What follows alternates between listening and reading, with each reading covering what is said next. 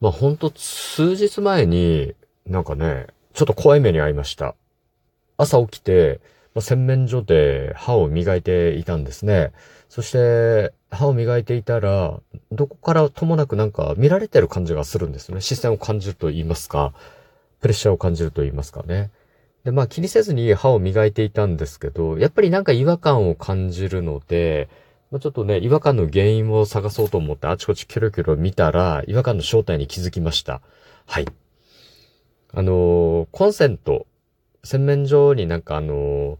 ドライヤーとかね、ああいうののコンセントプラグを差し込むコンセントがあるんですけど、うち、その差しっぱなしなんですよ。あの、ドライヤーのコンセントがね。で、その差しっぱなしのコンセントの上にいたんですよ。やつが。カメムシが。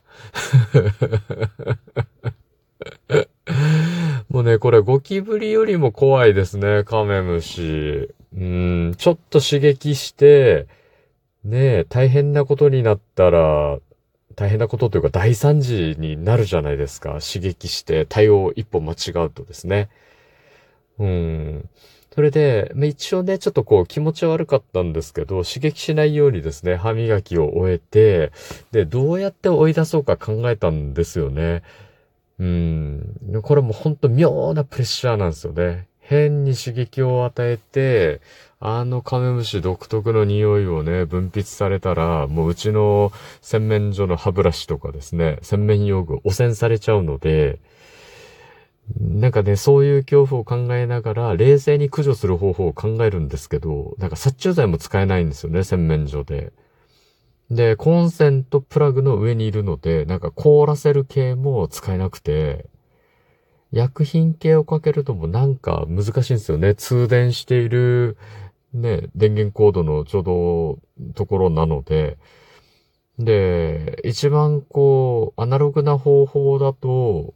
手づかみ。でも手づかみとか冗談じゃないじゃないですか。ね、カメムシだからねそれで、まあ、思いついた方法が、ほうきとちりとりで駆除しようというところでですね、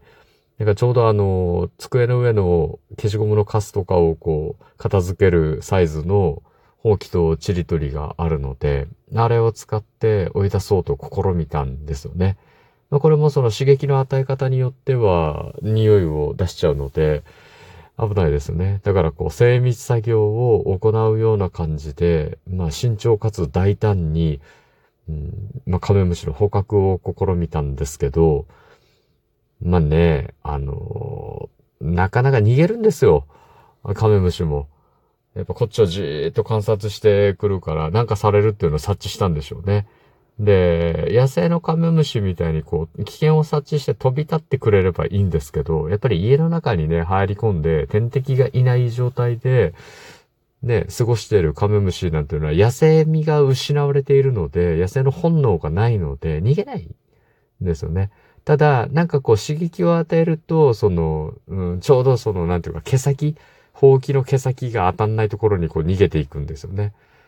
で、これをこう無理やり追いかけようとすると、ちょっとこっちが痛手を被るので、まあ2分ぐらいセミゲーがあったんですけど、まあ最終的にチリトリに乗っけることに成功したんですよね。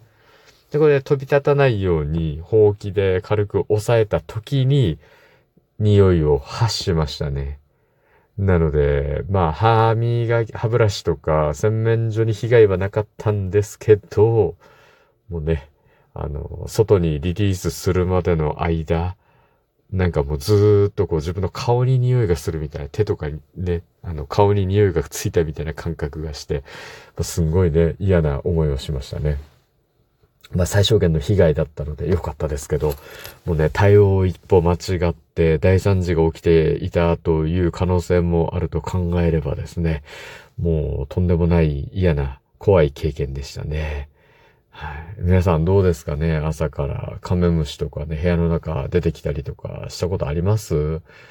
僕は初めての経験でしたね。はい。なんかたまに洗濯物にね、紛れ込んでたりとかっていうのはあったんですけど、まあ山の上に住んでるのでね。やっぱ洗面所でのカメムシの格闘はある意味ゴキブリとの遭遇よりも怖いものがありました。はい。今日も最後までお付き合いいただきありがとうございます。今日も明日も明後日もあなたにとって良い一日でありますように、裏表のある占い師の独り言、海運メンタルアドバイザー占い師名がお送りいたしました。それではまた鑑定や次の配信でお会いしましょう。バイバイ。